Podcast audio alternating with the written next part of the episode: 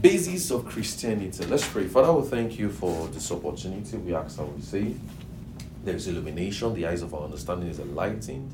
There is no confusion in this atmosphere. Our hearts can behold you as we see ourselves in you. In the name of Jesus. Amen. All right. Basis of Christianity. We're continuing from where we stopped. And we said Christianity is a reality. Christianity is a reality. And um, there are things that define Christianity. And we say being a member of a church or attending crusades, attending conventions may not be a proof of Christianity. So the reality of a Christianity is founded on Christ's work. So we as Christians, we need to understand that the reality of Christianity is founded on Christ's work. What Christ has done. That is what the reality of Christianity is founded on. And we said that Christianity, just retreating again, is founded on Christ's work. And what is Christ's work? Christ's work of salvation. Christianity is founded on Christ's work of salvation. We addressed the question and we addressed the question of how does a man get saved? Do you remember that question? How does a man get saved? And we said it's by and um, it was said that a man God gets saved. Our salvation is to believe in the heart and confess with the mouth and all of those things. And we say the ability of God to save is in the gospel. I'll retreat it again. The ability of God to save is in the gospel. And the only information a man needs to hear to be saved is the gospel. And see, we, we, we, I need to explain this to us so that when we are going out to preach and we're going out for outreaches and all of these things, we know what we are saying. The ability of God to save is in the gospel. Now, we've seen scriptures and we, th- and we said the plan of God for every man is twofold. Now, somebody say, What is the plan of God for man? The plan of God for every man is for the man to be saved and for the man to come into the knowledge of the truth. Now let's start, let's kick off from there. Matthew 28. Let's kick off from there. Are you, are you, are you here? Praise God. Matthew 28. Matthew 28. Matthew 28, verse 18 to 20. Matthew 28, verse 18 to 20. Matthew 28, verse 18 to 20 says, And Jesus came and spake unto them, saying, All power is given unto me in heaven and in earth. And now says, Go ye therefore, teach all nations, baptizing them in the name of the Father and of the Son and of the Holy Ghost, teaching them to observe all things whatsoever I have commanded you. And lo, I am with you always, even to the end of the world. Look at Mark 16. Mark 16. Mark 16, verse 15. Mark 16, verse 15 to 20. And he said unto them, Go ye into the world and preach the gospel to every creature. He that is believe, he that believeth and is baptized shall be saved, but he that believeth not shall be damned. And this sign shall follow them that believe. In my name they shall cast out devils, they shall speak with new tongues, they shall take up serpents, and they shall drink any deadly thing, and it shall not hurt them. And they shall lay hands on the sick, and they shall recover. And, after, and then, after the Lord has spoken unto them, he was received up into heaven and sat at his right hand on God. And they went forth everywhere, the Lord confirming, the Lord walking with them and confirming the word with signs following. So we say the plan of God for every man is for the man to be saved. Now, when a man is saved, what happens next? The man has to come to the knowledge of the truth. And that is where discipleship and spiritual growth comes in play. Does that make sense? So that is, you preach the gospel to somebody, is saved. You don't just leave the person there. That man has to come to the knowledge of the truth. Does that make sense? The man has to grow spiritually. Does that make sense? Now, So we see in the Great Commission, Jesus was emphatic. What does the Great Commission means? It's just a general saying or a general uh, approach in Matthew 28, verse 18 to 20, that that's the Great Commission that Jesus told them to go and preach to all nations, baptizing them in the name of the Father and of the Son and of the Holy Spirit. Now, in that mission, Jesus was emphatic on some things. He says, teach all nations. Our responsibility today is to teach people. Are you getting what I'm saying? Our responsibility today is to teach people, teach all nations. In us is teaching them to observe all things whatsoever I have commanded you. So we have a responsibility to teach people, and we have a responsibility to help them grow in the knowledge of the truth. Does that make sense? So teaching the all nations, teaching them to observe all things whatsoever I have commanded you. Now the word teach there implies to make disciples. Are you getting what I'm saying? The word teach in verse 19 in Matthew 28. Let's go back there. Matthew 28. Let's go back there. Matthew 28.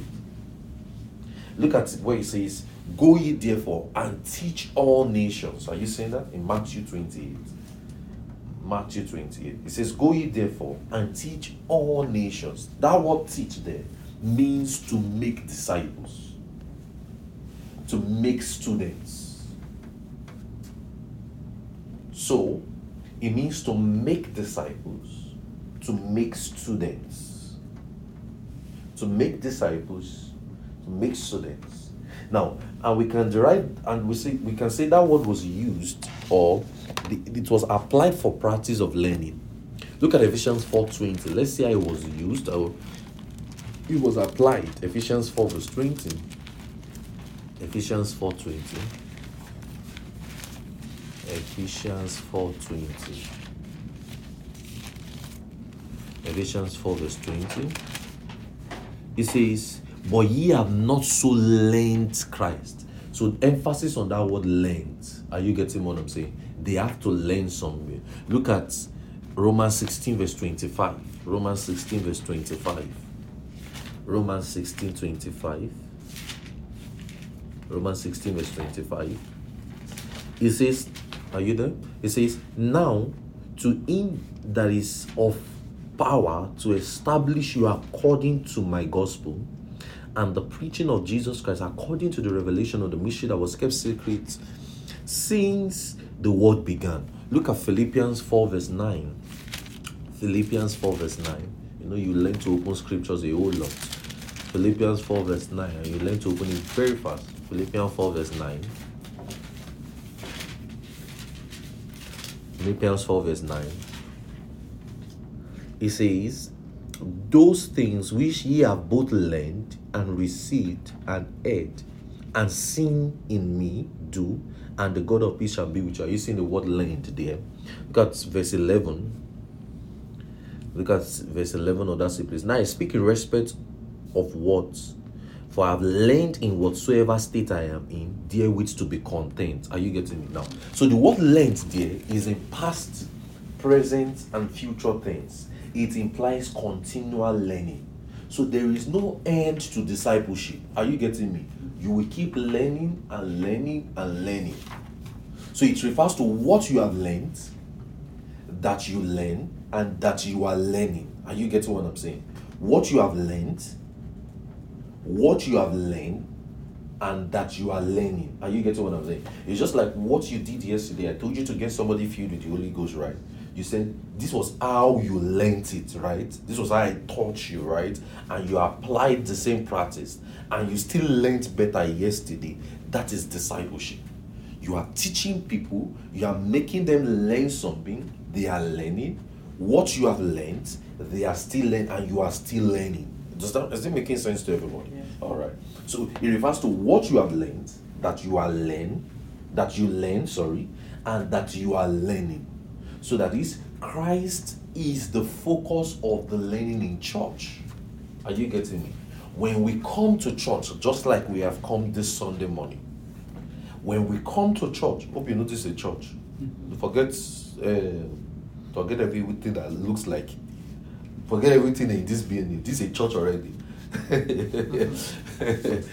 so when you come to a church service this morning, like you have come this morning, this is Sunday morning service. It doesn't look like it. this so when you come to a church service this morning, Christ is the focus of our learning. Does that make sense? And your Benson can't be what you are learning. Christ is the focus of your learning.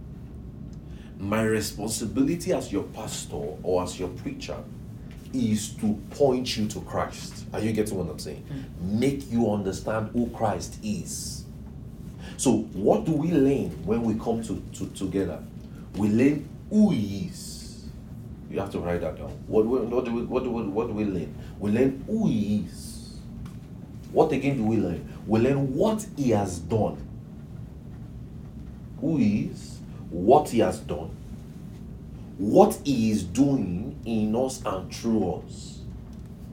We learn who He is, what He has done, what He is doing in us and through us. We learn who we are in Him, what we have, and what we can do in Him. I'll say it again. We learn who He is, what He has done, what He is doing in us and through us.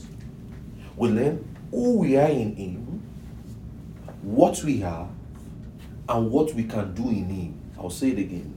We learn who He is, what He has done, what He is doing in us and through us. We learn who we are in Him, what we have, and what we can do in Him. Does that make sense now? So we learn who is He, who is Christ. We are learning it, and we will keep learning. Are you getting me? Who is God? Who is Christ? Who is? We have a lot of series already of things like that, and we're still going to embark on more journey as as time goes on.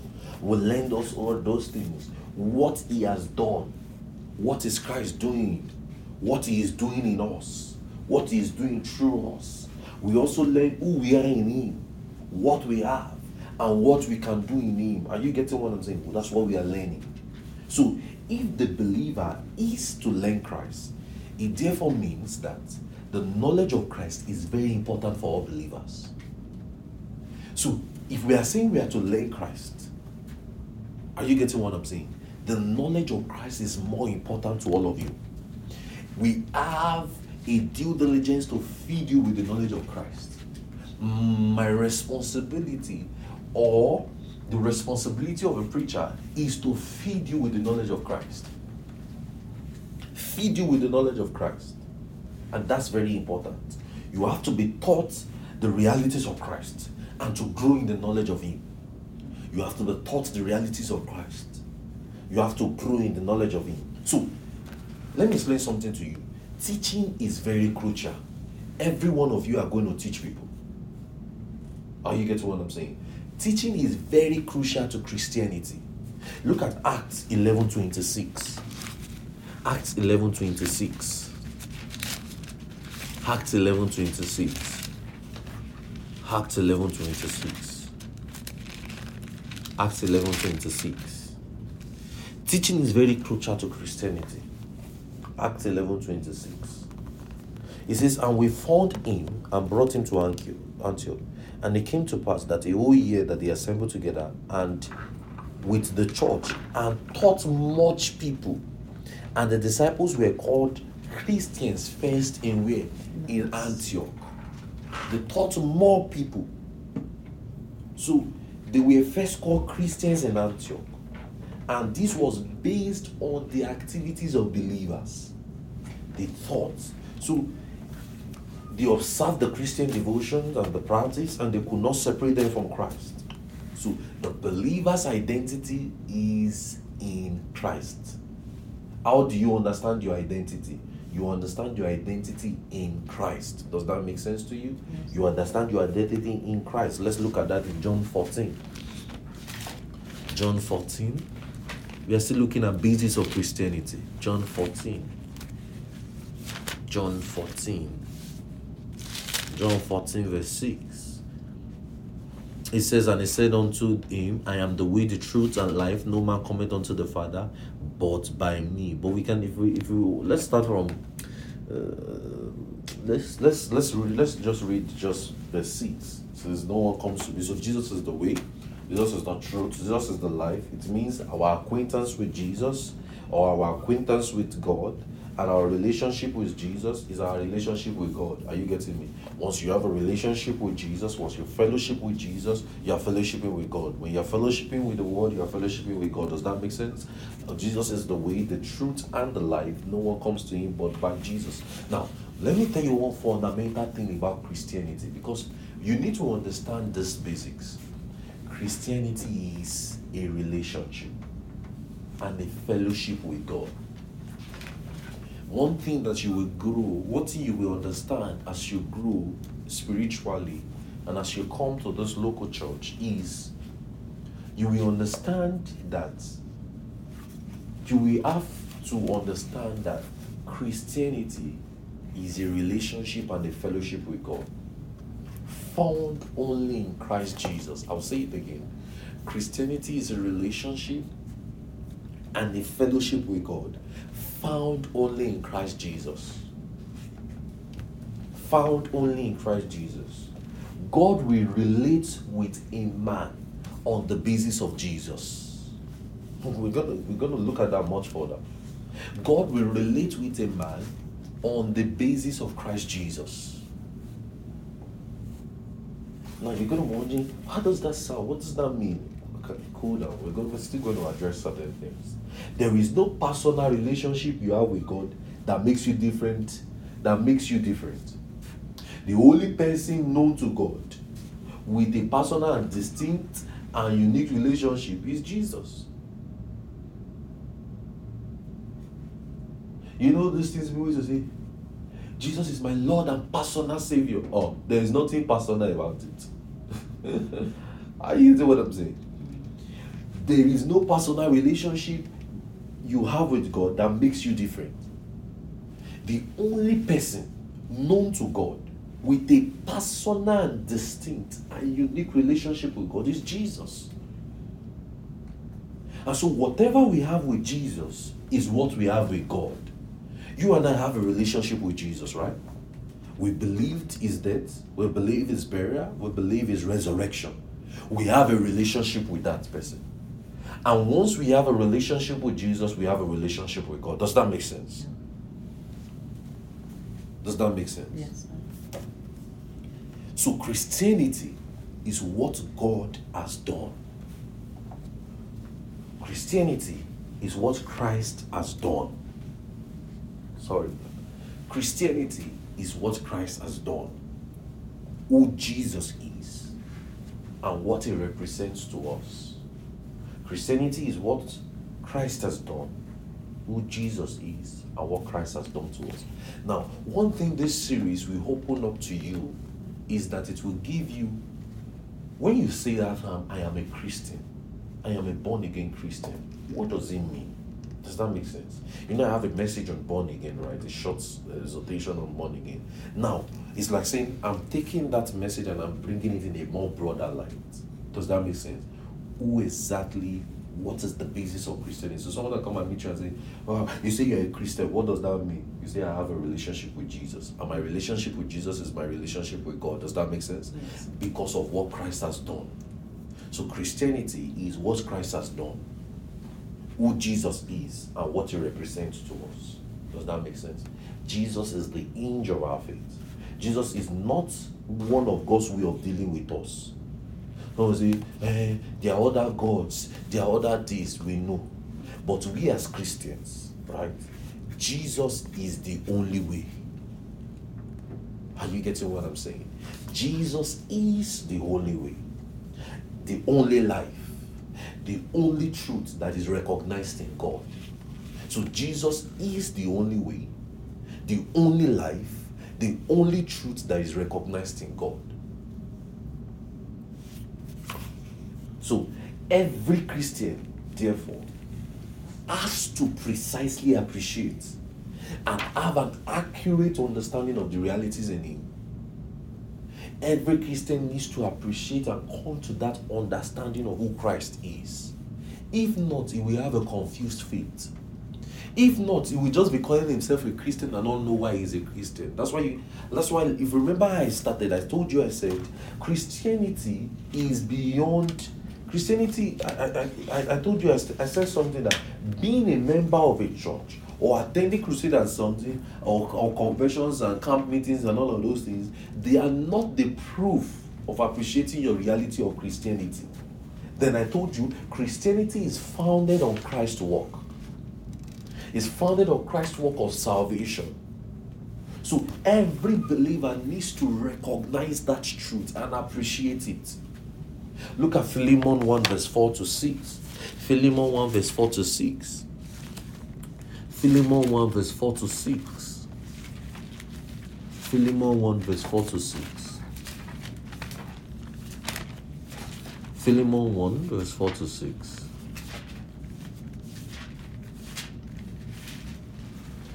It says, are you there? It says, I thank my God, making mention of thee always in my prayers, hearing of thy love and faith which thou hast towards all saints, that the communication of thy faith may become effectual by the acknowledging of every good thing which is in you in Christ Jesus. So, your participation in the faith becomes more effective by the acknowledging of every good thing in you in Christ. Are you getting what I'm saying? So, the word now let's let's let's let's do something. The word acknowledge means precise and accurate and correct understanding. That is what acknowledge means. It means precise and correct understanding. It means precise and correct understanding. So there are several things you must appreciate. Things you must know that are for you in Christ Jesus. One thing you will keep learning as you go on, as you go on, as you go on, is that you will come to much understanding of what Christ has done. Are you getting what I'm saying? You will come to much appreciation of what Christ has done. Are you getting what I'm saying? So it implies that you must appreciate the things that are for you in Christ Jesus. So Every Christian needs to understand this. We need to teach Christians and explain to them that this is who Christ is, this is what He has done. They need to come to that accurate understanding. So, the first thing a believer must appreciate is God's word. Are you getting what I'm saying? It's just like I'm just starting the series, or what I've been doing from the last one I thought to this one is just a preamble we are still understanding and looking at what is Christianity, right? We've said Christianity is founded on Christ's work of salvation, right? We said that Christianity is what Christ has done, who Jesus is, and what he represents to us, right? You see, we, you understand that.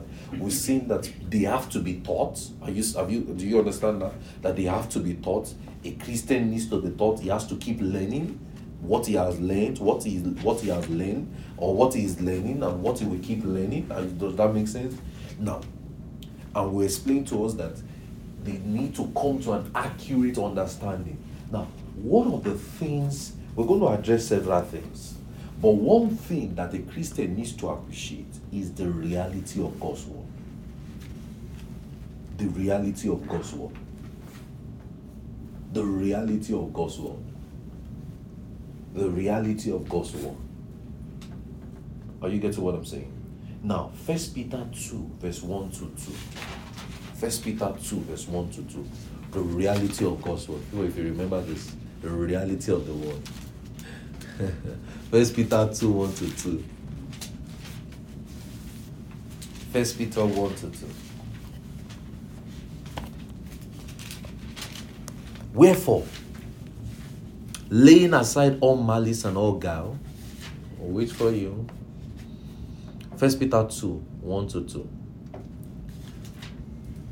Wherefore, laying aside all malice and all guile, and all hypocrisy and envies, and all evil speaking, he now says, as newborn babes, desire the sincere milk of the word, that he may grow thereby. So a man is born again by the word a man is born again by the word. How did you and I get born again today? We were preached the word. The word of God was made available to us. We preached that word. Are you getting what I'm saying? Now, look at John 1 1. John 1 verse 1. John 1 verse 1. John 1 verse 1. The reality of God's word. So, one of the first things a believer needs to appreciate. Remember, we said a believer needs to come to an accurate knowledge, right? A believer needs to come to a precise knowledge of what God has done in Christ Jesus for him.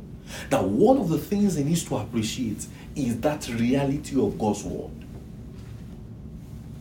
Now, look at John 1 verse 1. It says, In the beginning was the Word, and the Word was with God, and the Word was what? Was God. So, God and His Word are the same. Are you getting what I'm saying? God and His Word are the same. Some people will say, How do we see God? How do we find out God? Well, look at the Word. Have you fed on the Word? How do you have a relationship with God? Feed on the Word. How do you how do you grow spiritually? How do you have an encounter with God? Feed on the word. The word and God are the same. So the first appreciation of the believer must be the word. A believer must learn to understand and love the God's word.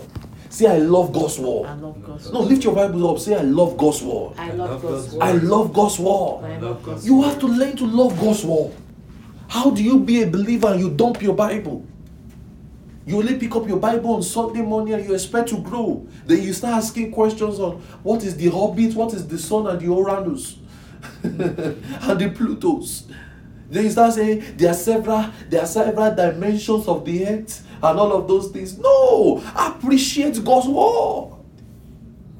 A believer needs to appreciate God's word. Look at 2 Timothy 3, verse 15 to 17. 2 Timothy 3 15 to 17. I'm sure a good student of me would have known this scripture by now. 2 Timothy 3 15 to 17. He says, And as from a child, I'll wait for you. 2 Timothy 3 15 to 17. It says, And as from a child, thou hast learnt the holy scriptures, which is able to make thee wise unto salvation through faith in Christ Jesus. And says, And all scriptures is given by the inspiration of God and is profitable for doctrine, for reproof, for correction, and instruction in righteousness, that the man of God may be perfect and thoroughly furnished unto all good works. The phrase holy scriptures refers to this to holy or sacred writings. Are you getting what I'm saying? When they say holy scriptures, it means sacred writing sacred writing. Holy scriptures mean sacred writing from the Greek word hagiography, sacred writing. So it is pertinent to note that the only book that can produce salvation is the Bible. Are you getting what I'm saying? The only book that can produce salvation is the Bible. You should put that down.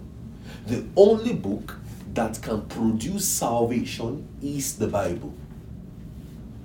The only book that can produce salvation is the Bible. Now, the only book that can produce salvation is the Bible.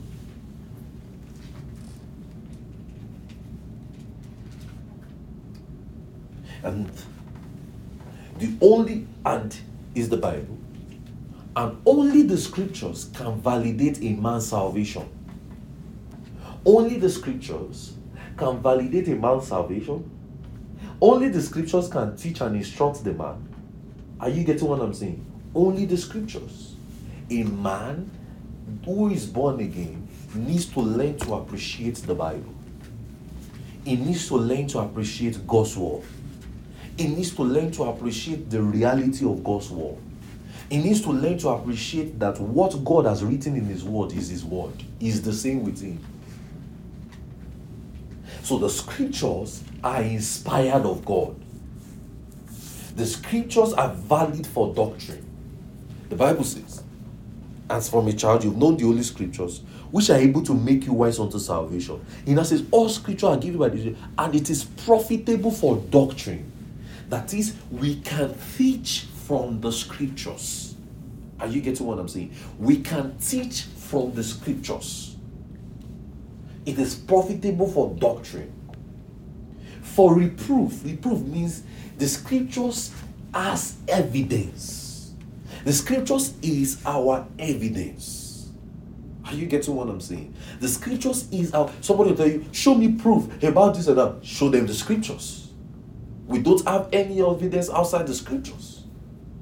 If they say, show me proof that God exists, show them the scriptures. Show me this, that is, show them the scriptures. The scriptures are our evidence. Say, I love my Bible. I love, Love my the Bible. Bible. You have to love it. Are you getting what I'm saying? You have to learn to love and trust the Bible. That is our reality. You have to learn to love and trust the Bible. That's our reality. The scriptures will correct us. Say it's given for correction. Epanorthosis, restoring things to their original place of use. The scriptures are given for instruction in righteousness. That is, when we see the scriptures, we are instructed and we are corrected. Does that make sense? So, the inspiration of the scriptures. In the inspiration of the scriptures, there is a message in the entire Bible, from Genesis to Revelation, that must not be lost in the message in the entire Bible. There is, in the inspiration of the scripture, sorry, there is a message in the entire Bible that must not be lost. Look at John 5, verse 39. John 5, verse 39. John 5, verse 39. John 5, verse 39. John 5, verse 39. John 5, verse 39. It says that Search ye the scriptures, for in them ye think ye have eternal life, for they are they which testify of me. So that is the testimony of the scripture is a person. I have done a teaching on the testimony of a believer. You can you can lay your hands on that. The believer's testimony. I think that's what we call titled it, right? Yes. Um, the, so the testimony of, a script, of the scriptures is in the person of Jesus. The testimony of the scriptures is a person. Sorry, I wanted to say that. The testimony of the scriptures is a person, and that's Jesus. The Bible is referred to as the Word of God because it refers to a person. Are you getting what I'm saying? The Bible is referred to as the Word of God because it refers to a person. It refers to a person. We are studying the entirety of a person in the scriptures. We are studying the entirety of a person in the scriptures. John 5, verse 39 that we just read told us, search the scriptures for him, then you think you have eternal life, for they are they which testify of me. So the entirety of the Bible or the entirety of the scriptures is in a person. Look at Luke 24. Luke 24, verse 25 to 27. Luke 24, verse 25 to 27. Jesus was talking to them there. Luke 24, verse 25 to 27. Jesus was talking to them. He says, O fools, and slow of heart to believe all that the prophet has spoken, ought not Christ to have suffered these things and to enter into his glory? In us says, I'm beginning at Moses and all the prophets, he expounded unto them in all the scriptures the things concerning himself. Look at verse 44 to 45. And these are the words I spake unto you while I was yet with you, the things which must be fulfilled, which were written in the law of Moses, in the prophet, and in the Psalms concerning me. Then opened he their understanding that they might understand the scriptures. And he said unto them, Because it is written, and thus it be of Christ to suffer and to rise from the dead the third day. So, the understanding of the scripture is to see everything in the light of God's word. Are you getting what I'm saying? The understanding of the scriptures is to see everything in the light of God's word. Look at Romans 1, verse 1 to 4. You have to learn to appreciate the Bible. Are you getting what I'm saying? You have to learn to trust the Bible. We don't have any extra biblical sources. Are you getting what I'm saying? You have to learn to trust the Bible. You have to learn to trust what the Word of God says because the Word of God is a person. And once you are studying the Word, you are studying the entirety of a person. Does that make sense? Romans 1, verse 1 to 4. Look at what Paul said. Paul, a servant of Jesus Christ, called to be an apostle, separated unto the gospel of God, which he has promised afore by his prophet in the Holy Scriptures, concerning his son Jesus, our Lord, which was made of the seed of David according to the flesh, and he declared to be the Son of God with power, according to the Spirit of holiness, by the resurrection of or from the dead. Look at Hebrews 1, verse 1 to 2. Hebrews 1, verse 1 to 2. You will learn to open the scriptures because we have uh, the, our reality is in God's word. Are you seeing it? so you will learn to open the scriptures when you come to church. You open the scriptures a whole lot because our reality is in the scriptures. It's in God's word. Look at Hebrews 1, verse 1. It says, God, who at sundry times and in divers manners speak in time past unto the fathers by the prophet, as in this last day spoken unto us by his Son, whom he has appointed heir of all things, by whom he has made the worlds. Are you getting that? So Jesus is the message. And in reading the Bible, we must come to see the reality of the Bible is Christ Jesus. We have to see that the reality of the Bible is in Christ Jesus. Are you getting what I'm saying? The reality of the Bible is in Christ Jesus. Look at Hebrews 6, verse 13 to 20. Hebrews 6, verse 13 to 20. Hebrews 6, verse 13 to 20. Hebrews 6, verse 13 to 20. For when God made promise to Abraham, because he could not swear by no greater, he swore by himself, saying, Surely I will bless thee and multiplying, I will bless thee, and multiplying I will multiply thee. And so, after he had patiently endured, he obtained the promise. For men verily swear by the greater, and no oath for confirmation is to them and to the end of all strife, wherein God willing more abundantly to show unto the heirs of the promise the immutability of the counsel confirmed by confirmed it by oath. And now says, and by two immutable things, which was impossible for God to lie, we have a strong consolation that who fled from the refuge to lay hold upon the hope that was set before us, which hope we have as an anchor of our soul, both sure and steadfast, which entered into within the veil, whither the forerunner is entered even Jesus and high priest forever into the order of Melchizedek.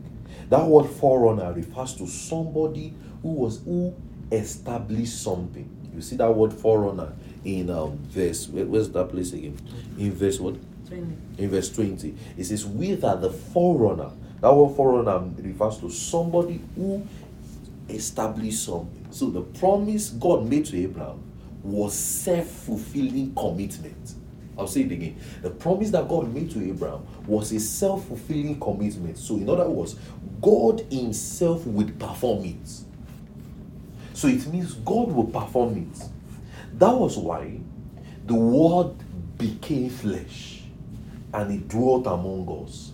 Because God would do what He said He would do. He didn't need a man to do it. I don't know if you got what I'm saying. He promised Abraham something and he decided to do it. So that was why in John 1 verse 14 it says, The word became flesh and he dwelt among us. So he came as Jesus to do his word. Are you getting what I'm saying? We have to learn to come to the reality of God's word.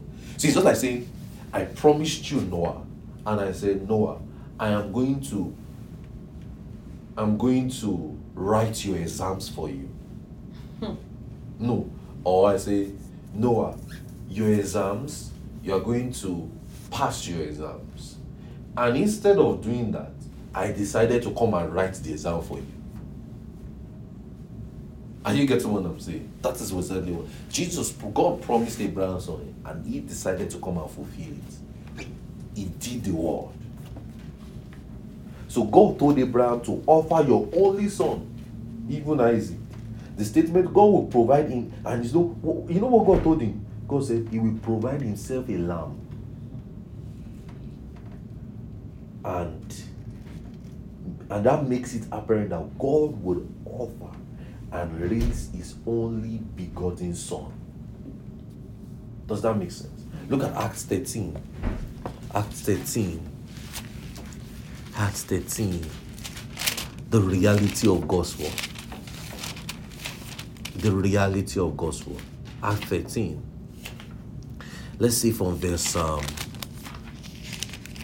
let's see from verse let's see let's start from verse 20 let's start from verse 26 men and brethren children of stock of abraham and whosoever among you feareth god to you is the word of this salvation sent for they that dwell at jerusalem and their rulers because they knew him not nor yet the voices of the prophets which I read every Sabbath day.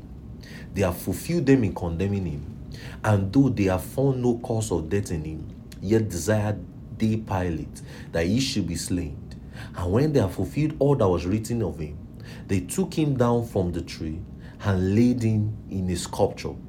But God raised him from where? From the dead. Hallelujah. God raised Jesus from the dead. So the promise of raising his only begotten son was fulfilled. That promise was fulfilled. And that promise being fulfilled is the reality of God's word. Now, we can safely say the reality of God's word was that Christ was raised from the dead. Because that has been the promise that was fulfilled. God fulfilled his word. So we are saved because why? Christ raised from the dead. Hallelujah. Praise God. We are saved because Christ was raised from the dead. Let me show you a proof of that in First Corinthians 15. First Corinthians 15. Are you enjoying this this morning or this afternoon? First Corinthians 15. Now look at from verse 12. First Corinthians 15. Let's start from verse 12. First Corinthians 15. So the promise of raising his only begotten son was fulfilled. And that promise fulfilled is the reality of God's word. That promise that was fulfilled is the reality of God's word. And what is that that, that was fulfilled? That Christ was raised from the dead. Hallelujah. Christ was raised from the dead. That is why me and you are saved. Christ was raised from the dead. Hallelujah. Glory to God. Look at First Corinthians 15. Let's start from verse 12. Now, if Christ be preached that he rose from the dead, how says, how says some among you that there is no resurrection of the dead? But if there be no resurrection of the dead, then Christ is not risen. Ah, yeah.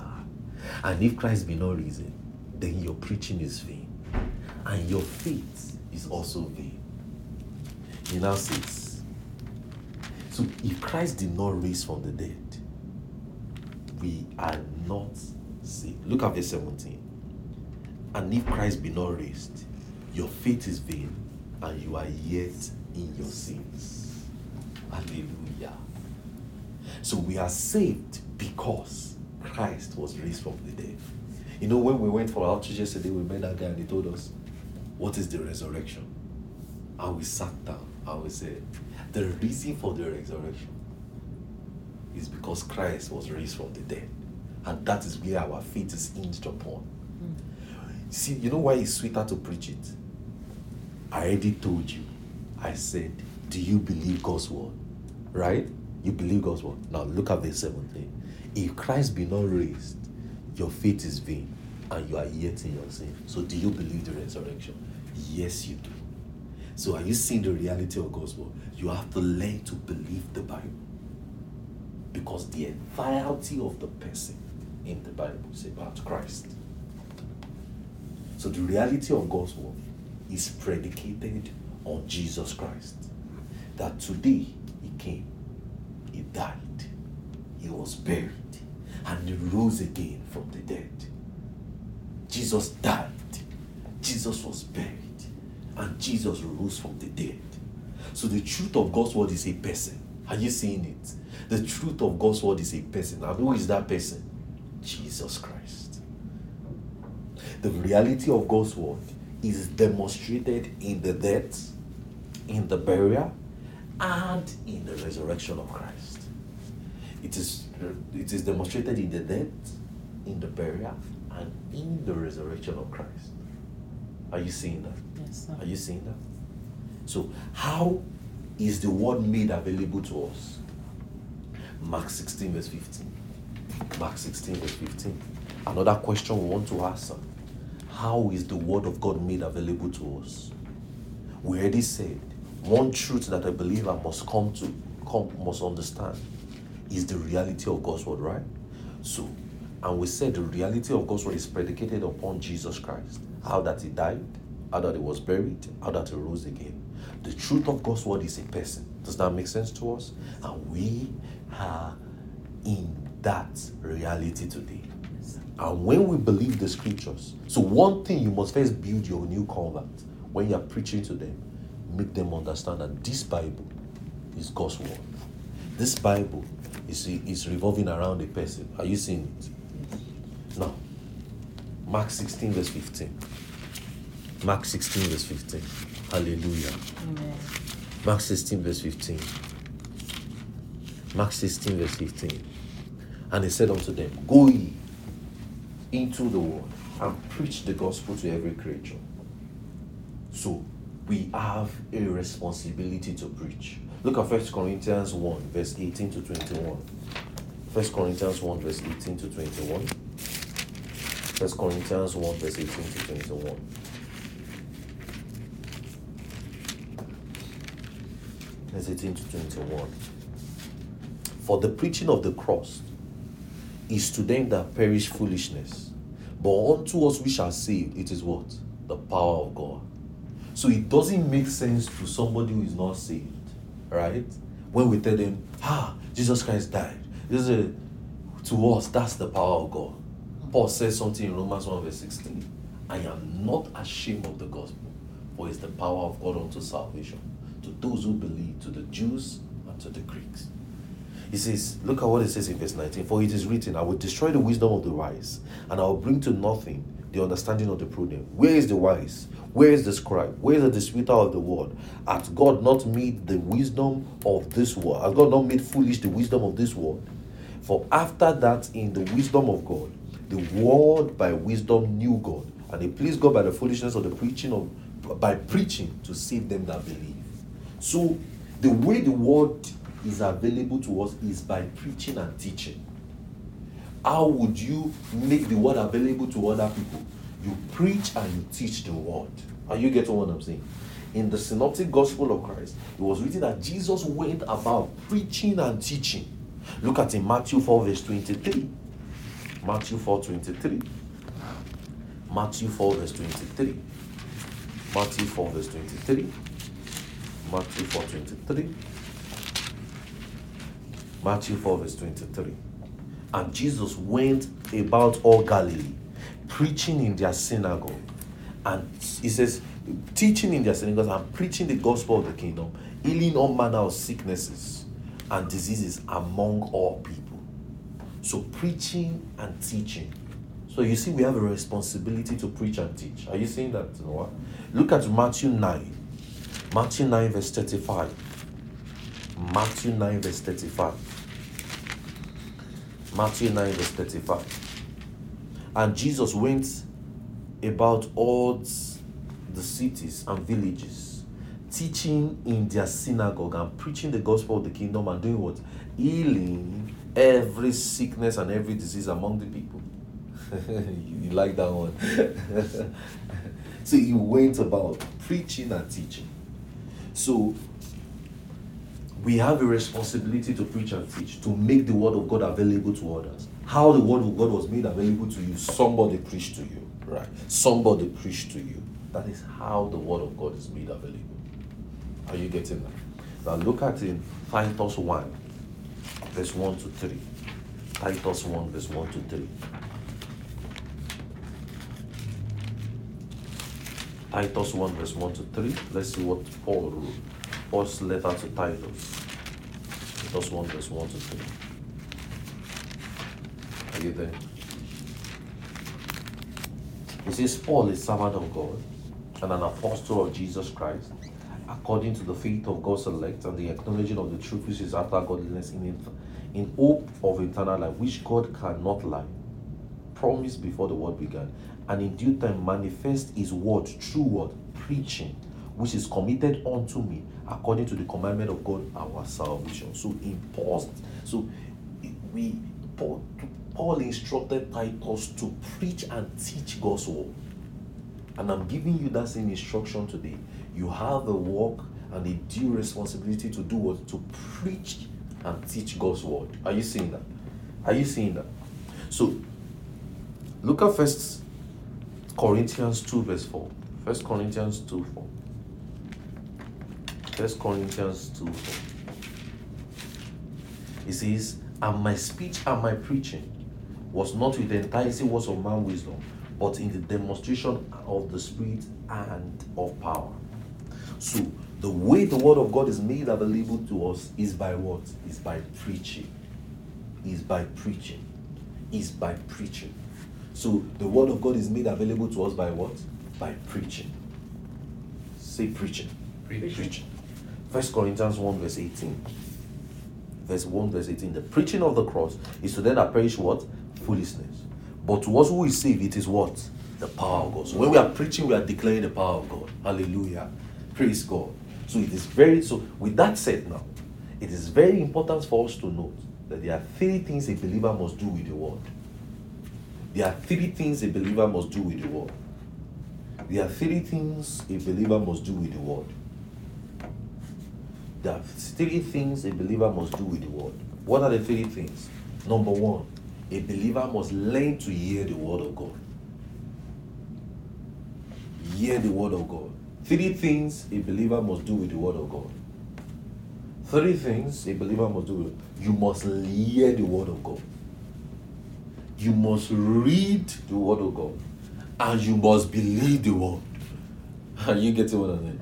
You have to hear the word, you have to read the word of God, and you have to believe the word. You have to hear the word, read the word, and do what? Believe the word of God. So the word of God supersedes experiences. It supersedes circumstances. The word of God is supreme over anybody's visions and revelation. When somebody comes to tell you and say, Ah, Noah, I have a vision, I saw something, you don't believe that above God's word. God's word must supersede that.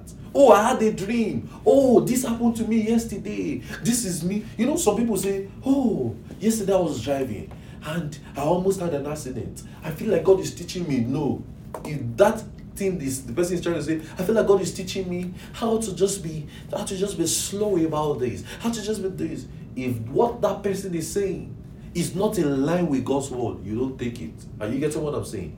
The word of god supersedes every human experience every human circumstances. The word of god is supreme above that. Is supreme above that is supreme above her. The word of God is how the believer renews their mind. The word of God is how the believer renews their mind.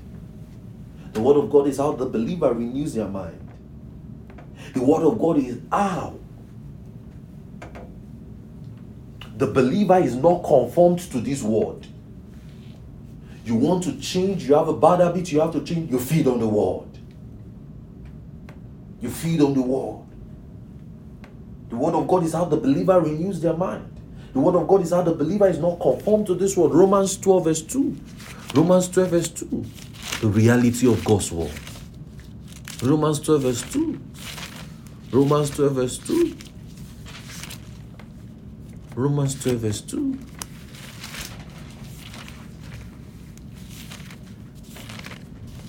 Romans 12, verse 2. It says, And be not conformed to this world, but be transformed by the renewing of your mind, that ye may approve what is good and what is acceptable and the perfect will of God.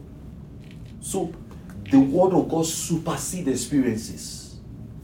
It supersedes every circumstances. It supersedes one person's story. Are you getting what I'm saying? The word of God is above that.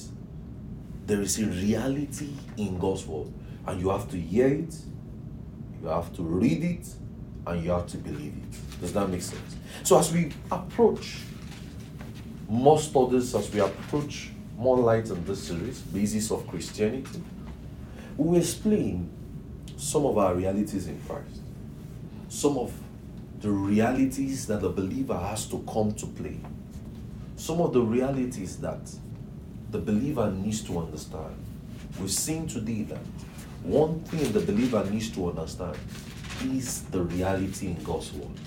And we said Christianity is what? Based on Christ's work of salvation. And it is solely based, and the reality of God's word is predicated today on the person of Jesus. How that Christ died, how that he was buried, and now that he rose again. Did you learn something?